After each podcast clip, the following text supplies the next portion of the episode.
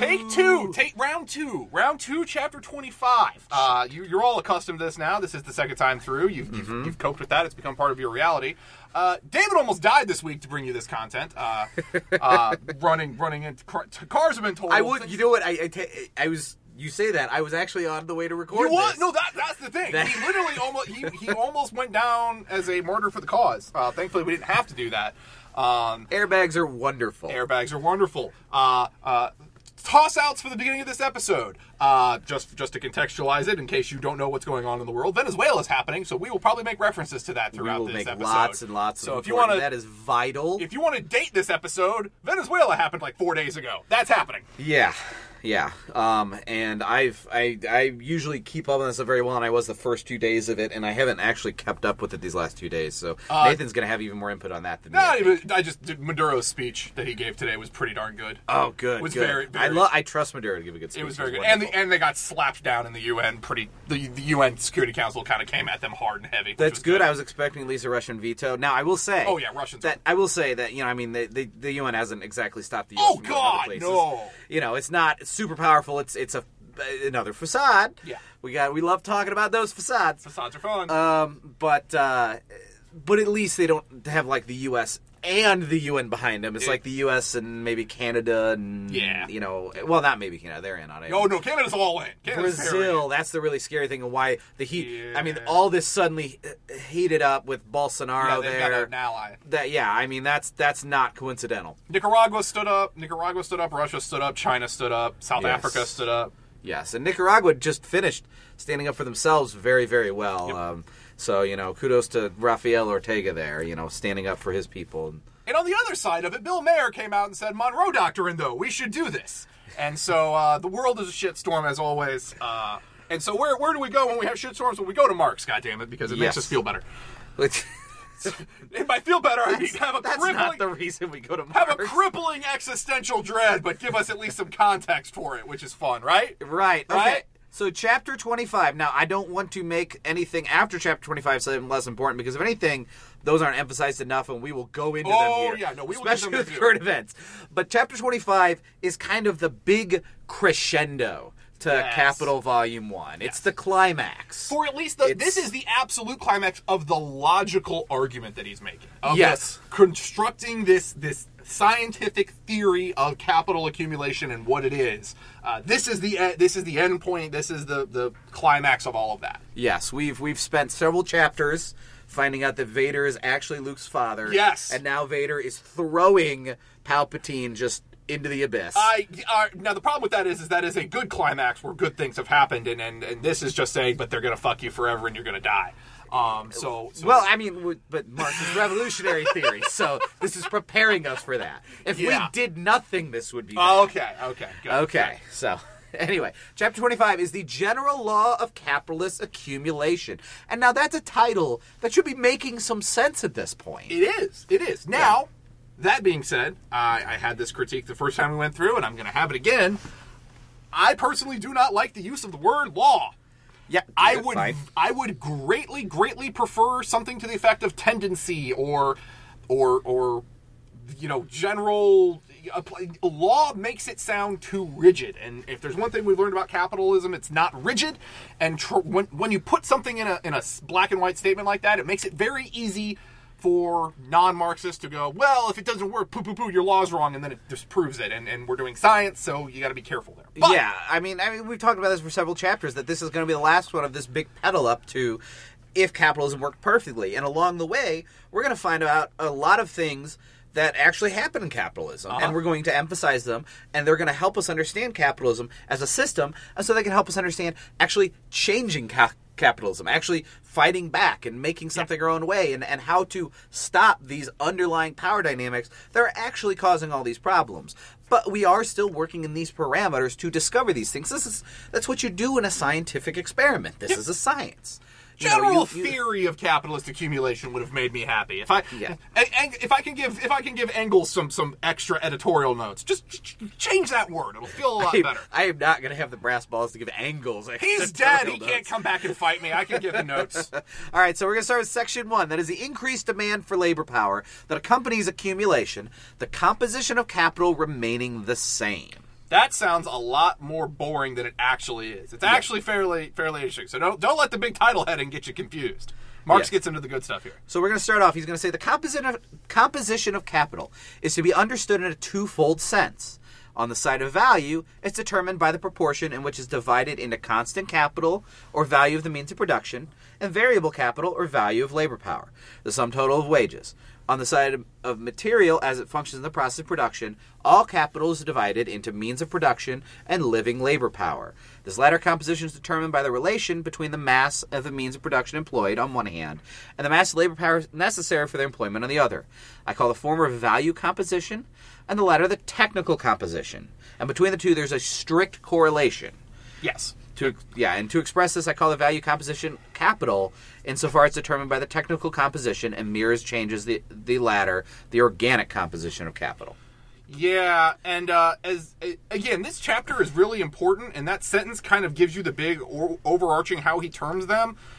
And yet, I still don't think I could give you a very good rundown of the technical versus the organic versus Oh, the other. okay. So it's it's pretty simple, and and, it, and it's actually a really simple. This is one of the more important things of of Marxism that that people need to understand, and we've been kind of at this since the beginning because he went back and he didn't just take money for granted. He said, "What is money?" Yeah. You know? Oh yes. Oh, we, we we took nothing for granted. Yeah, and, and of course we went through the droll. We- but that's why chapter three was insanely droll like that because you had to understand that money being more universal is what gave it more power than something of equal value. And the reason, the, the thing that means is that's a social relation, right? A social relation of something strict but tangible, social relation of something tangible in a sense, but not totally tangible, only tangible for exchange, but universal, okay?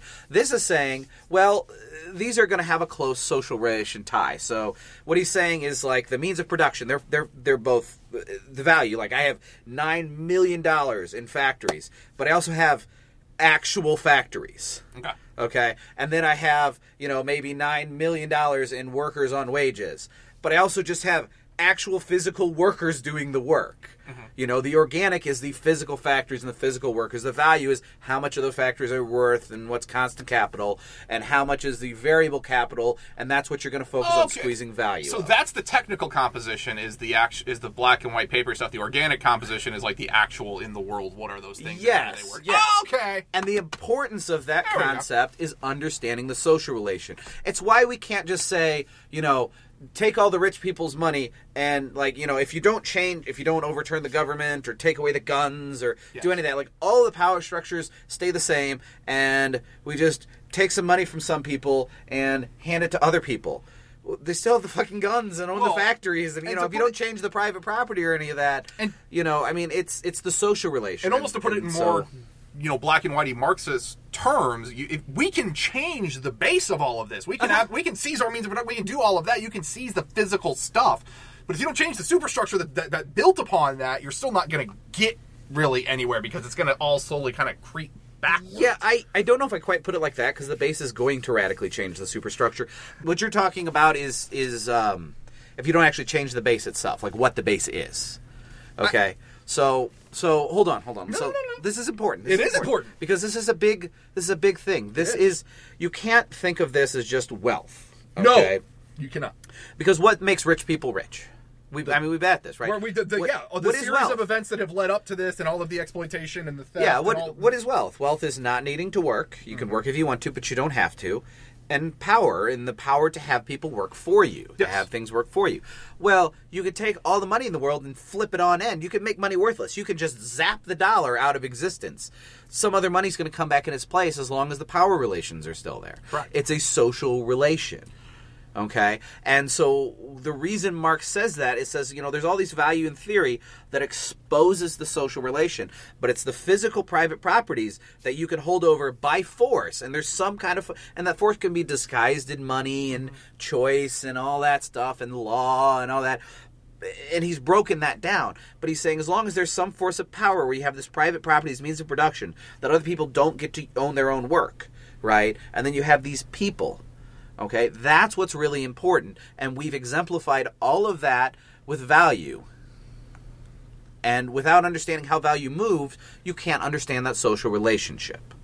Okay, so that's why he's sitting there and meeting this out. So we're going to get into some things like polarization, centralization, and when you're hearing this, you should not just be hearing centralization of money, centralization of constant capital. You should hear those things. That's how the system Yes. works. But you should also hear centralization of power, centralization of you know. I mean, it's just like you couldn't go out there and run for president, and you know, I mean, just think about that. Stop there for a second and say, could I go run for president and win the presidency? Alex, pagan. No, you couldn't. No, no, you can't. But Donald Trump sure as fuck could. Yep. Michael Bloomberg's trying. Michael Bloomberg was trying. I The mean, guy that owns Starbucks did it today. Right. I mean, they, they may and, and, they may not win, but they well, Trump did, but but they have a realistic shot. Yes. yes. You don't. Nope. Because of their social relation. Yep. So they own all of this property Their that makes that. capital, you yeah, they, they they make all of this property that makes that possible. Yep. Okay, but it's not it's not the property that's important. The property is just the vehicle for this. Yes. It's the social relation that's important. But the social relation is completely conducted by the property, and that's what the base is. The base is this social relation. It says property is power, and property is defended, and property can make more property whereas people without property cannot, and that reinforces the power. That's the real base. We will leave that there for now because we. Yeah, I, I we're think, gonna come I think to for the context, I think for the context of this, uh, there is no.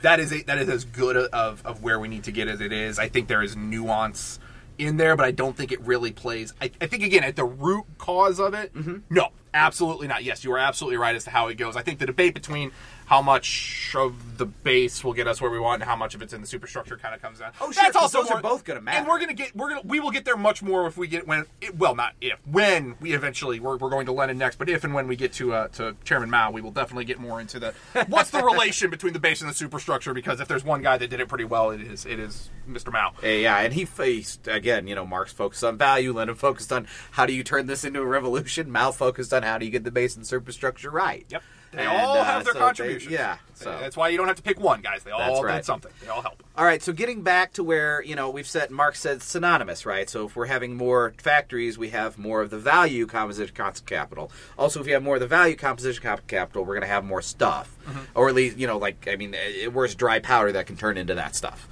Okay, so he's going to say growth of capital involves growth of its variable constituent or the part invested in labor power. A part of the surplus value turned into additional capital must always be retransformed into variable capital or additional labor fund. If we suppose that all other circumstances remaining the same, the composition of capital also remains constant, that a definite mass of means of production constantly needs the same mass of labor power to set it in motion, then the demand for labor and the subsistence fund of the laborers clearly increase in the same proportion as the capital, and the more rapidly, the more rapidly the capital increases. So he's saying, you know, if if if for every and we talked about this when I did a simple Gilders example before, where I talked about, you know, having the tools for three people and you can't hire ten unless you have the tools for ten. Yeah. You know, if you have a straight one to one, well, as capital goes up, you still need a laborer to replace that. So we don't even have to start worrying about these ratios of variable capital to to um, um, constant capital. If the constant capital grows, you're going to need laborers to go with it. Correct. Okay. Always. That's there's and and that again. This is going to a lot of what he's setting the groundwork for because this is a lot of there's a lot of heavy stuff in this chapter, um, and then there's a lot of of very good practical, easy to understand stuff in this chapter. The, the the stuff that gets really nitty gritty and you're like, why the hell are you going this deep in it? It is specifically because this is tr- the, there is some very black and white assumptions that that the, the fun vulgar economist made um, in relation to well growth. You- saw it. You saw it the other day at uh, the at Davos when they're doing their fun billionaires get together and laugh at the poor thing. um, yeah, when they yeah. they you know there are there are some things that people will just say, especially the the, the ruling class will just say well, the taxes stunt growth, and if you if you if you have increase in wages, like they will say it like it's an axiom.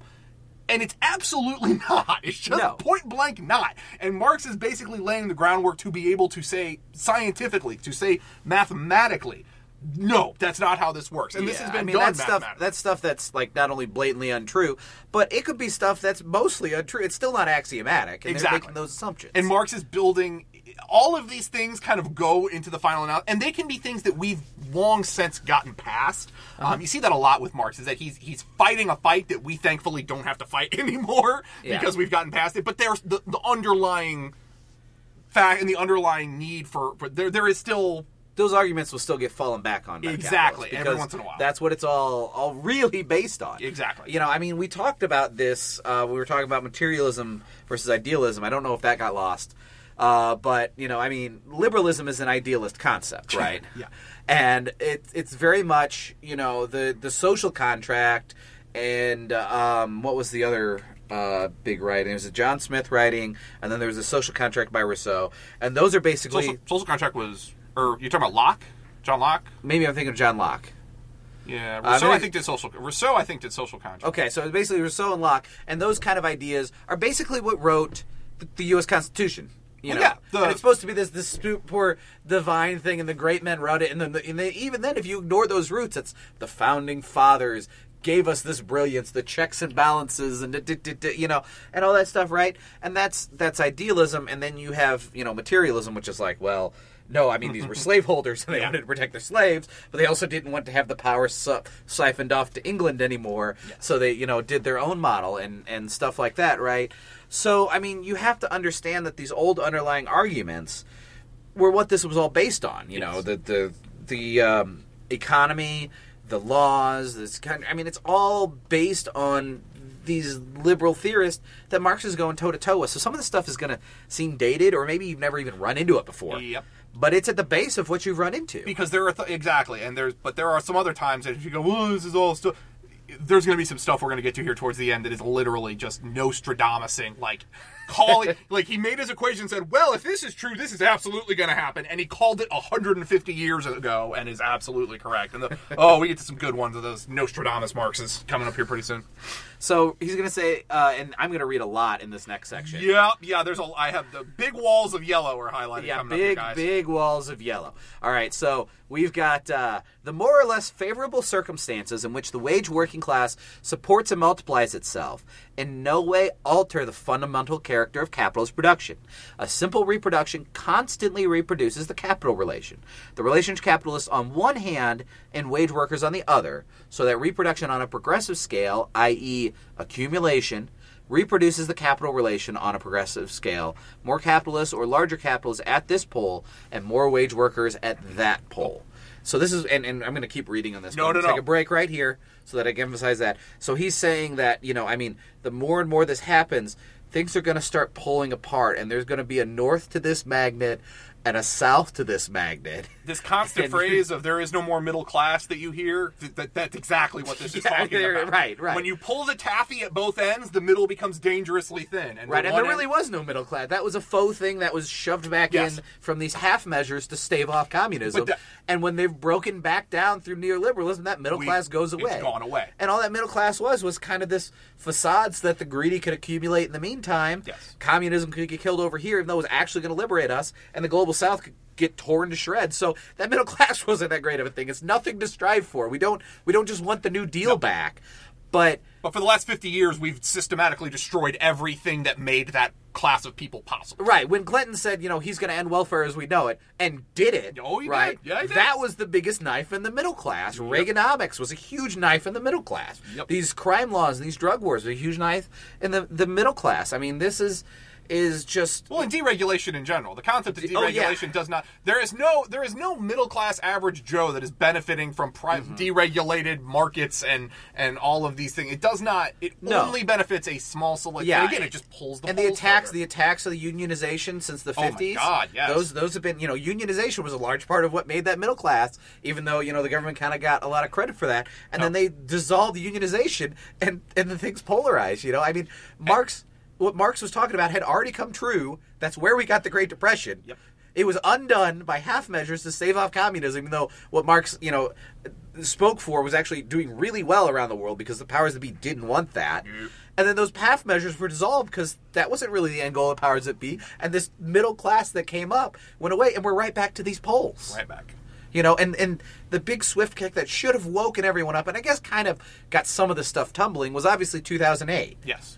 You know, but and it's not But like 2008 quickly- did all this. but look at how quickly the that- end of a long line of. But things. look at how quickly that all is gone. The the, Yeah. the, the lessons of that are gone. We No, are completely we are immediately back to we are back to higher level of credit debt in this country than we've Uh-huh. ever been at. We're getting right back into the same style of mortgage lending that got us there. Mm-hmm. We're doing all of the same things that we did prior. It literally took them less than a decade to completely wipe that. And again, what happened during the Great Recession?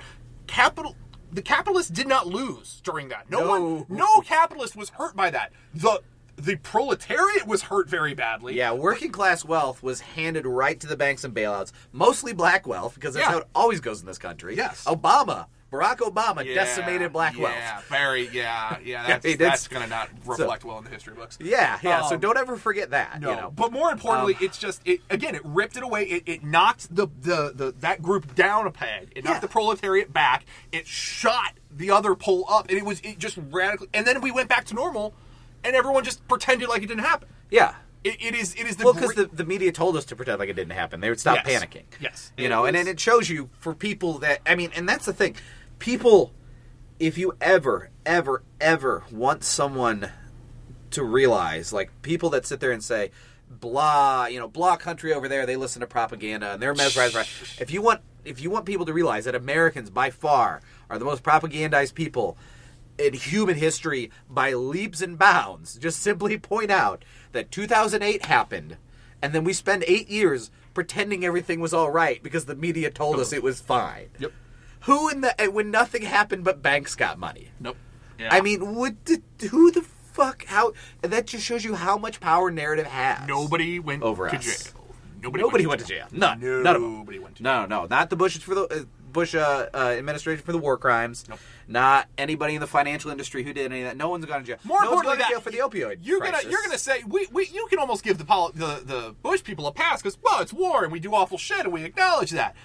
But private, I mean, all of the all of Oh, the, the financial banks? crisis, Yeah, they of caused a, a, a, a crisis of untold proportions. None of them were held liable for Well, and people forgot some of those details leading up to that. People forget the Tyco and Enron mm. cut and runs. Oh my God, Enron! The- you want a good? It, it- we don't have time to get into it. You want a great analysis of Enron? Hi, this is my daily dollop plug. Their episode on Enron is phenomenal. Oh, yeah. I mean, phenomenal. They even made there was a Jim Carrey movie making fun of that shit, and and Yep. and people still forgot about it, even Just though it was pretended it didn't the happen. main jokes of movie because he was right in front of us. That's when people were the most pissed off, and then it led directly to 2008, and then people went whoop, and then we bailed out the banks, and it was all fine because the media Yep. smiled and gave us thumbs up. Us it was fine. So, but anyway, the point is this polarization happened. It happened all the way, got undone a little bit because the working class fought back, but some of the undoing things kind of gummed up the the getting us to socialism works. Yes. And so, since we're still in capitalism, it's come right back. Yeah, and if you if you talk to the the old,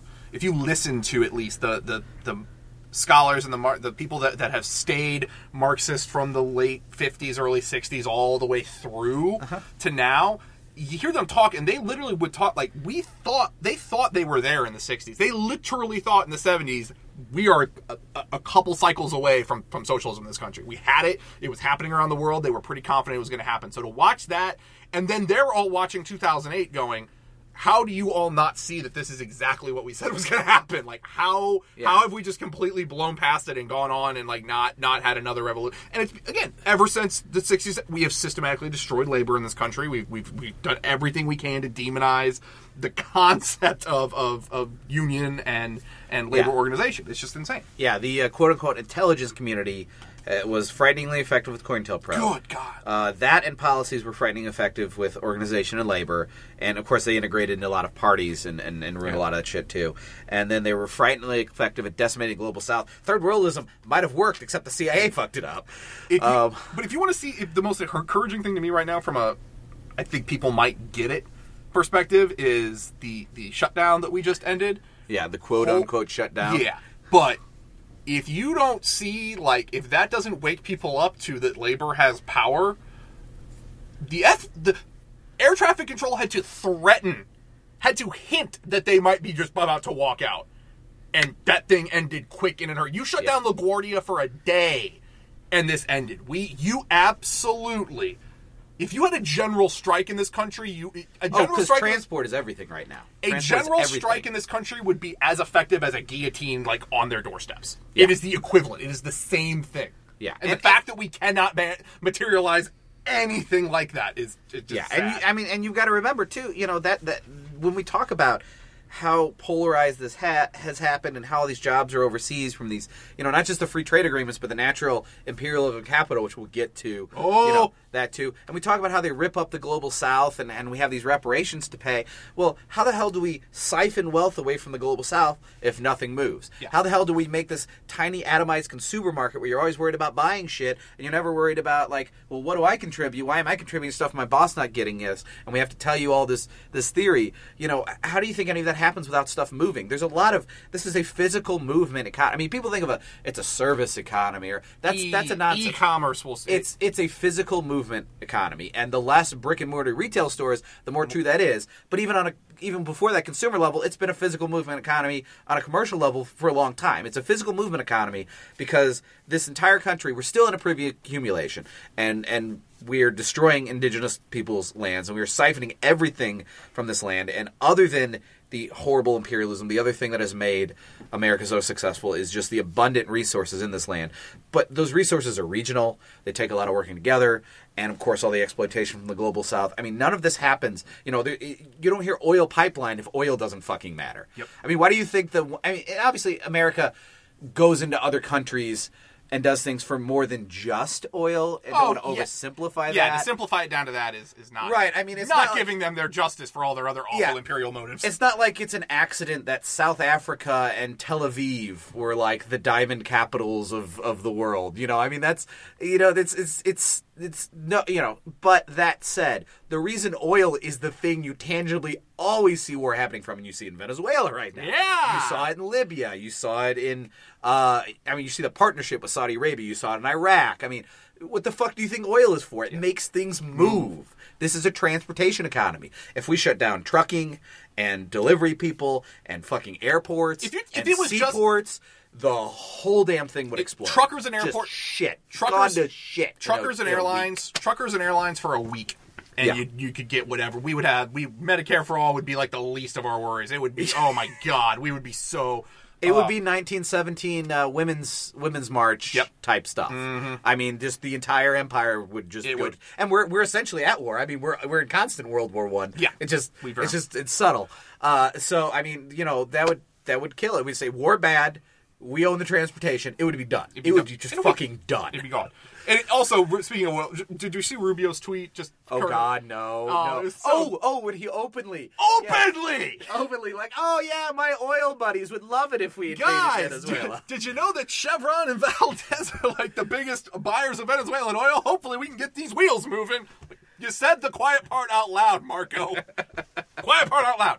Okay, so we're gonna get back to Marx after the. This the- is going to be a long ass polls, of course. episode, guys. Yes, this is gonna be a little it. bit. This is a long ass episode. Deal with it. We're going to cut it into parts. Dear God.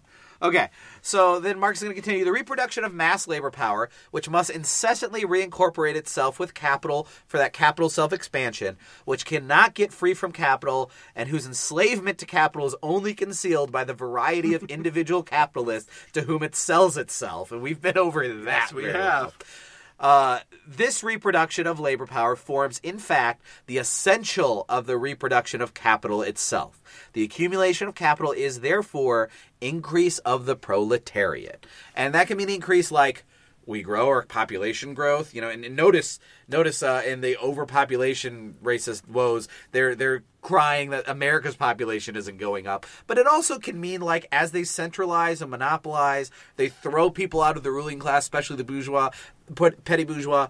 That's uh that's also increase the proletariat. I mean, it's always we've talked about the whole book. It, it's We're gonna, and we're going to get there black and white, so we don't. It, Yeah. that is all. Any concept, any talk of well, population, and it's the fault of it's over, it's under, it's a lie. It's black and white. It's a fucking lie. It's absolutely not true. Oh, yeah, no. Um, and it is it, the capitalists will always the, in, the- always in for this something. system they will always tweak it to however they need it to survive. It does, there is Uh-huh. nothing, no threat of population ever threatens their their their hold on it. It doesn't work. Um, I'm gonna take a I'm gonna take a paragraph Sure. Classical political, eco- political economy grasped this fact so thoroughly that Adam Smith, Ricardo, etc., as mentioned earlier, inaccurately identified accumulation with the consumption by productive workers of the whole of the capitalized part of the surplus product, or with the transformation of the surplus product into additional wage laborers. Bellers was already saying this in 1696. For if one had a hundred thousand acres of land and as many pounds in money and as many cattle without a laborer, what would the rich man be but a laborer? And as the laborers make men rich, so the more laborers there will be, the more rich men. The labor of the poor being the minds of the rich. Yes, and again, that's what we said a couple chapters ago. Yes. What is wealth?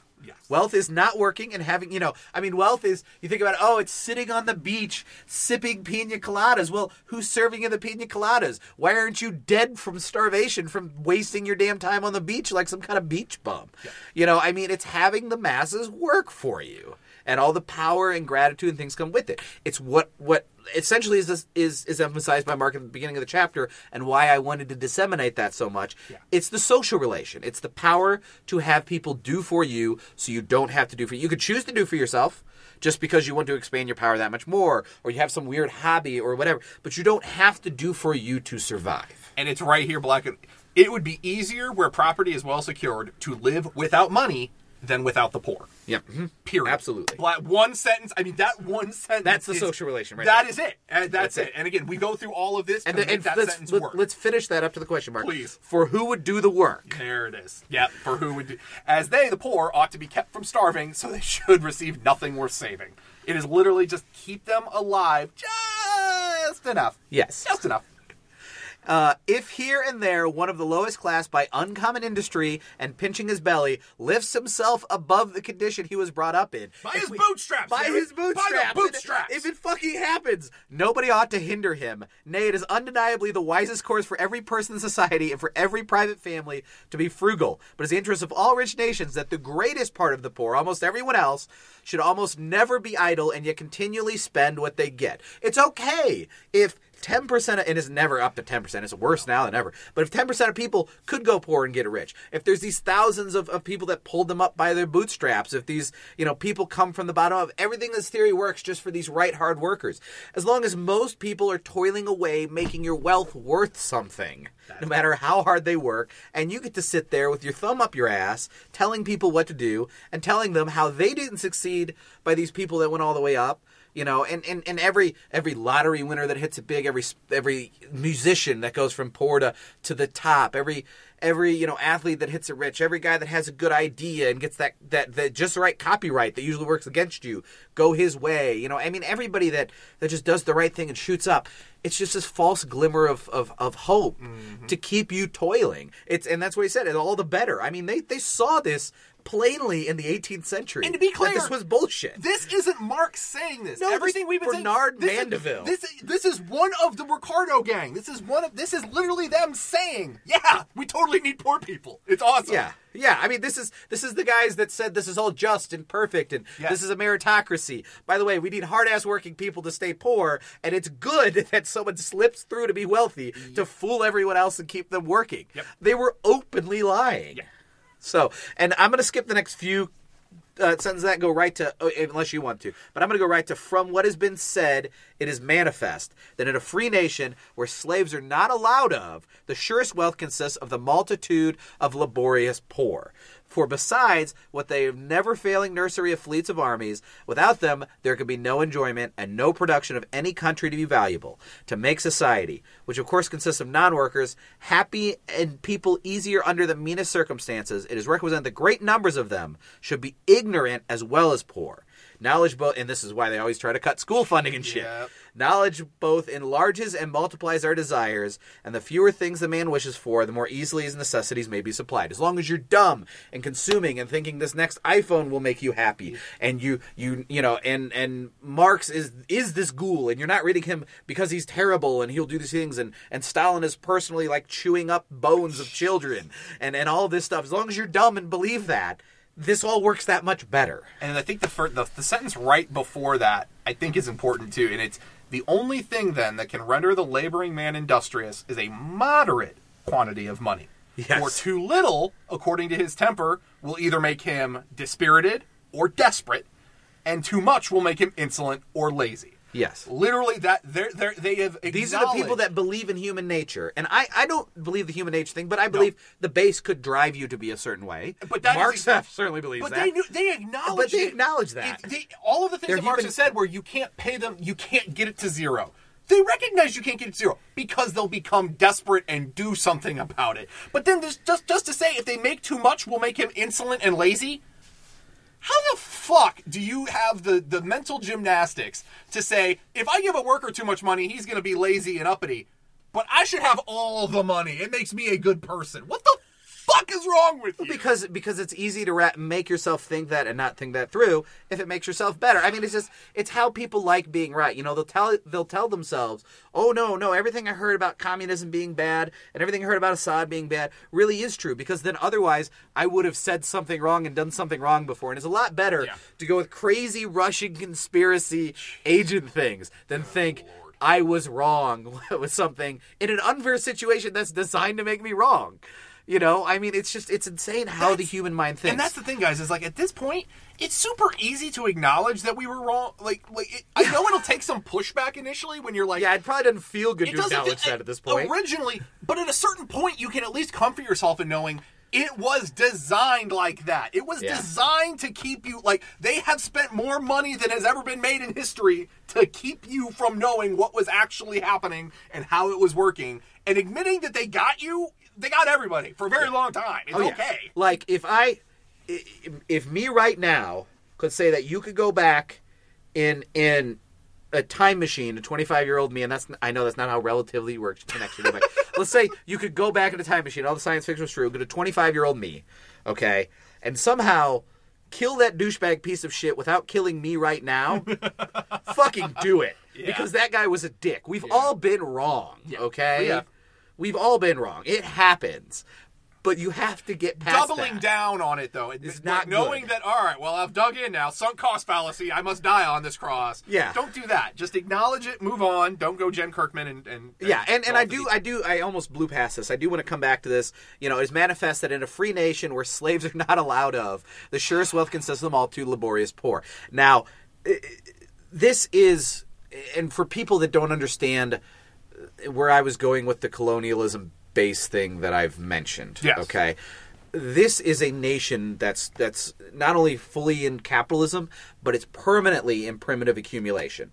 And so when you look at our history of slavery, the only reason we had, you know, the only reason there was this whole America story that still hangs on to people. America, the, the land of opportunity. Well, what was that opportunity? That opportunity was the ability to come siphon off natural resources from people who are being genocided because these other people are the slaves doing all the work. They're they're hand, they're being the poor. You don't have to be the poor now. Now you get to be rich. And the concept of the minor, modern immigrant didn't happen until the end of the Civil War. Yeah, and and more importantly, to we never got rid of slavery in this country. No, we no, no, modified no, no. it. We changed it. Yeah. we, we changed its color. But it's it's less readily available. It's you got to res- have the the crime. Oh and- yeah, you've got to yeah, trump yeah. up some charges and get people in jail first. But Right. then you absolutely still have slavery. Right, right. We I mean, still have slave labor driving a large chunk of our economy. Absolutely, absolutely. But it is down to only the by far largest carceral state in human Well, history. yeah, we've incarcerated more people than every other country like in the world. Yeah, like combined, probably. I think We- we're really good I- at like, no, I'm not exaggerating. I'm No, pretty sure that's that's, the number. accurate. It's, I think it's more than combined. Yes. Um, but um, anyway, yeah. I mean, even with that, it's still not the numbers there was of chattel slavery. So Correct. now there's going to be more of a poor, and Yeah. and of course, you know th- that was needed to liberate ourselves, but also meant there were poor white people around all of a sudden. Um, and then bam, you had a Great Depression. Yeah. And then and then when you had these redlining policies in the New Deal that were specifically to make the white people rich again to keep them happy, those had to get dissolved because there aren't enough poor people. I will say it again: you can't say the words white supremacy doesn't benefit white people because it, it does. The whole situation I just talked about obviously exists. Cops aren't super likely to say shoot me, but in the end, it's always going to swing around and get you too, unless you are in the true ruling class. Yeah. White supremacy does benefit you, even though it's still evil and you should hate Yes. it. But the effects, what it's there to support, will hurt you more than the white supremacy will, even help, you. It's and again, And that- it just hurts everyone who's not in the true ruling Exactly. class. And it's not a competition. There's no there's no winning or losing there. It's just No. the more we can realign our And that's of the- interests around our around class and less Yeah. around the other things that are there specifically to distract us, yeah. the better. And that's one of the things where you say, you know, I mean, you might say, like, I'm not trans, I'm not black. Why is that my cause? Let's do class first. That affects everybody.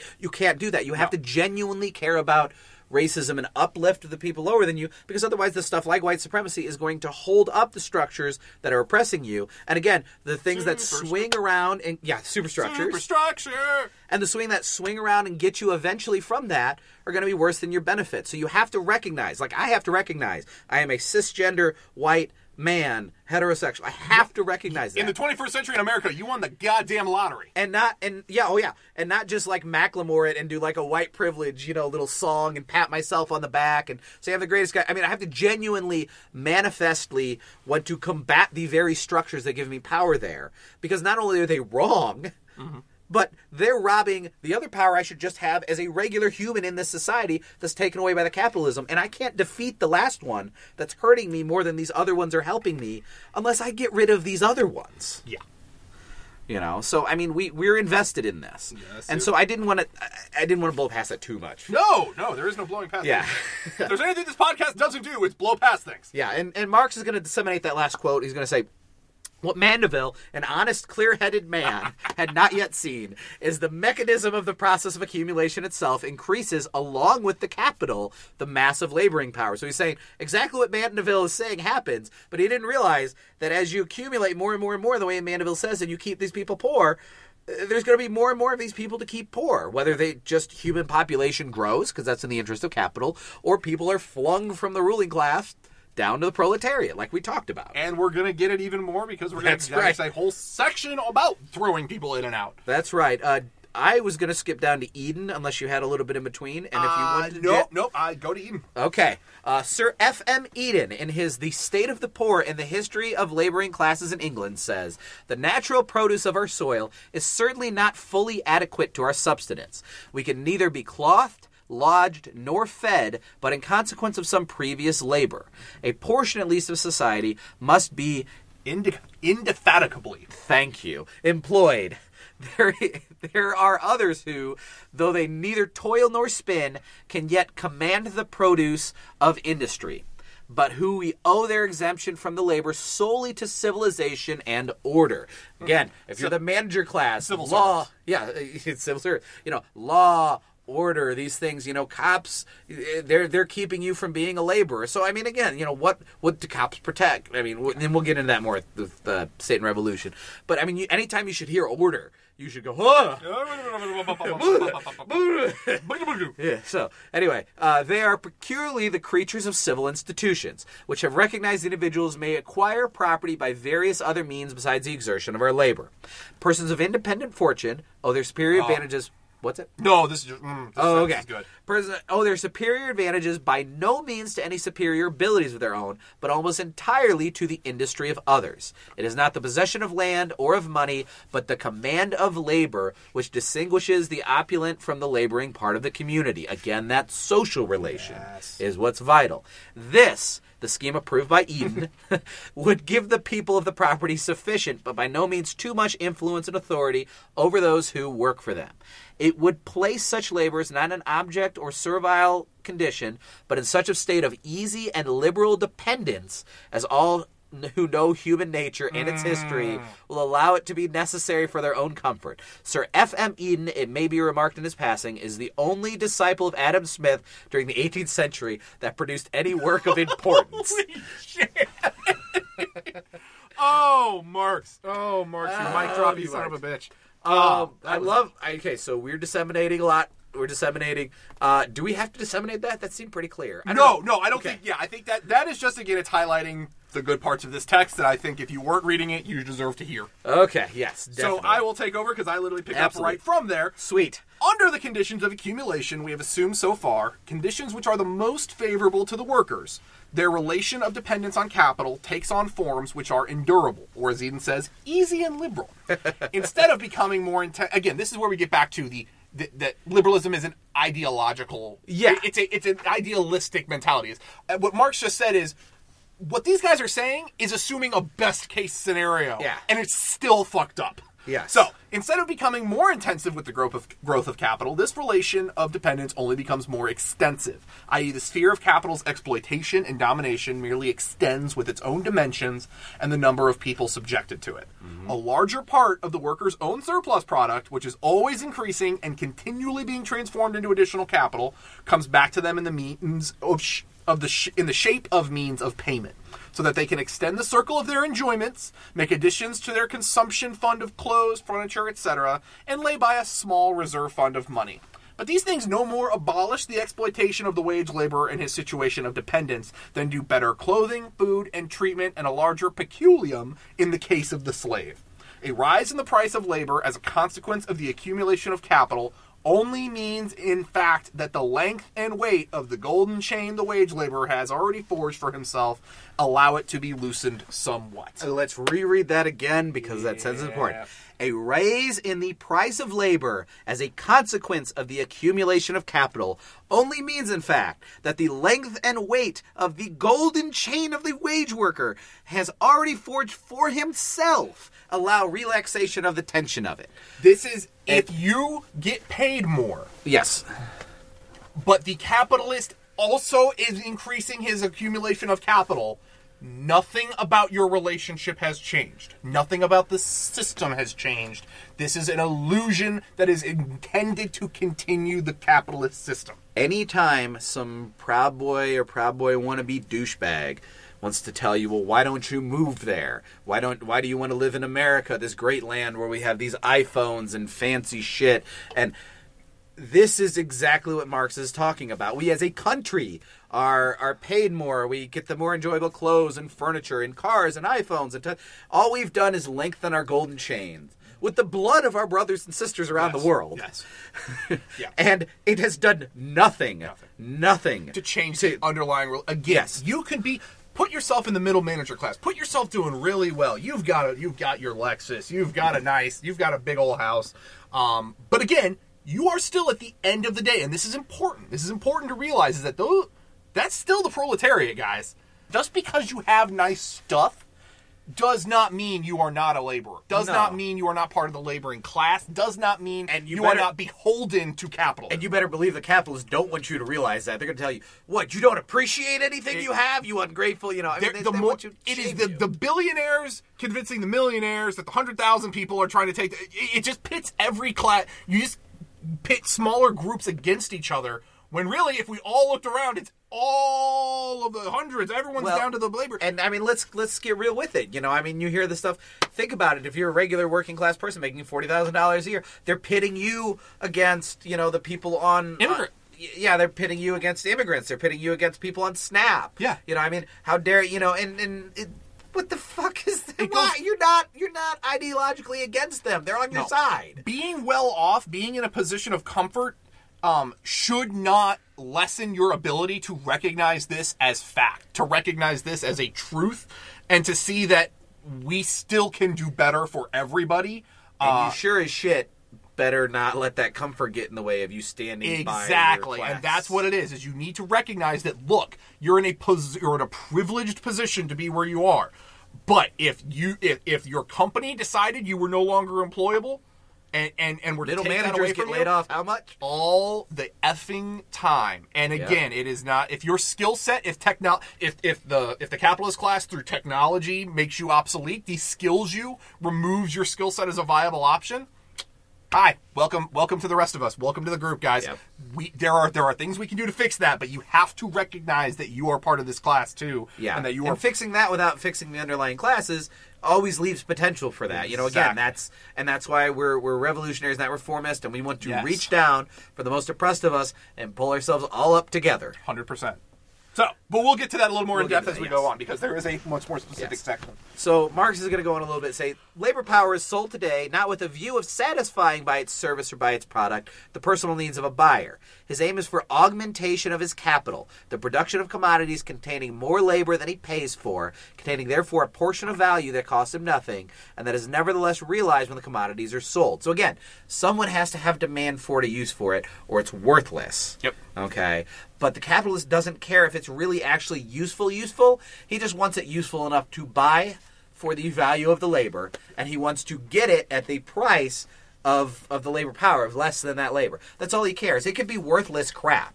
I mean, they're they're like you know Often happy to is. sell you consumer bullshit. What's that? Often it is. Con- uh, Oh yeah, yeah. I mean, worthless we crap. live we live in the United States now. I mean, I'm, I'm sure you could identify some examples. I mean, look around the room you're in. If you can't spot three, you're doing it wrong. Right, right. And uh, so he's saying labor power is only saleable as far as it preserves the means of production and their capacity of capital, reproduces its own value as capital, and yields unpaid labor a source of additional capital. The conditions of its sale, whether more or less favorable to the laborer, include therefore the necess- necessity of its constant reselling and the constantly extended reproduction of all wealth in the shape of capital. Wages, as we've seen by their very nature, always imply performance of a certain quantity of unpaid labor on the mm. part of the laborer. Yes. And even if we leave aside the case where a rise of wages is accompanied by a fall in the price of labor, it is clear that at the best of times, an increase in wages means only a quantitative reduction in the amount of unpaid labor the worker has to supply. Mm-hmm. This reduction can never go so far as to threaten the system itself. Apart from violent conflict over the rate of wages, and Adam Smith already showed that such a conflict, the master by and large remained the master, a rise in the price of labor resulting from the accumulation of capital implies the following alternatives. Either the price of labor is going to keep on rising because its rise does not interfere with the process of accumulation, aka if you're getting raises, it is because those raises are going to keep everything the same as it is and they can afford to do that. Uh-huh. Or the other alternative, accumulation slackens as a result in the rise of the price of labor because the stimulus of the gain is blunted. Mm-hmm. Those are the two options when your when your labor rises. Neither of them. This is again. This is what we're talking about when Marx says because people said often. Stagnation. Oh well, we can't raise wages, or you'll get stagnated. The system just doesn't work in that way. You know, Yeah. labor gets out of control, and you can't. It beats it down, and it crushes the system. N- n- no, no, no, no, no, no, no. That's not. That is not how this works. That is not what happens here. There are two ways that that system will go. Both of them keep the capitalists going, and they will find ways to do it. Yeah. All right. So I'm I'm good until section two. From there, Uh, it's pretty close to the end of section. Pretty one. close. I have the last, the a last little chunk for section two. The law of capitalist accumulation, mystified by the economists into a supposed law of nature, in fact expresses the situation that the very nature of accumulation excludes every diminution in the degree of exploitation of labor and every rise in the price of labor, which could seriously imperil the continual reproduction on an ever larger scale of the capital relation. It cannot be otherwise in a mode of production in which the worker exists to satisfy the need of the existing values of valorization, as opposed to the inverse situation in which objective wealth is there to satisfy the worker's own need for development. Just as a man is governed in religion by the products of his own brain, so in capitalist production he is governed by the products of his own hand. Welcome to section two, bo- boys and girls. And uh, yeah, so I mean, and that's what Marx is talking about, right? Of course, you know, this is not a law of nature. No. They'll they'll say that. They will. Um, but basically, you know, just just like what you think tells you what to do, you know, what what you're producing is going to tell you how to live your life Mm-hmm. in in a uh, economy of production. And uh, yeah, I mean, think about it, you know what do you identify? Like, hey, what do you do for a living? You know, yeah, exactly. Uh huh. Yeah, that is the question we ask, and it's always it's never I made a thing or I did no right.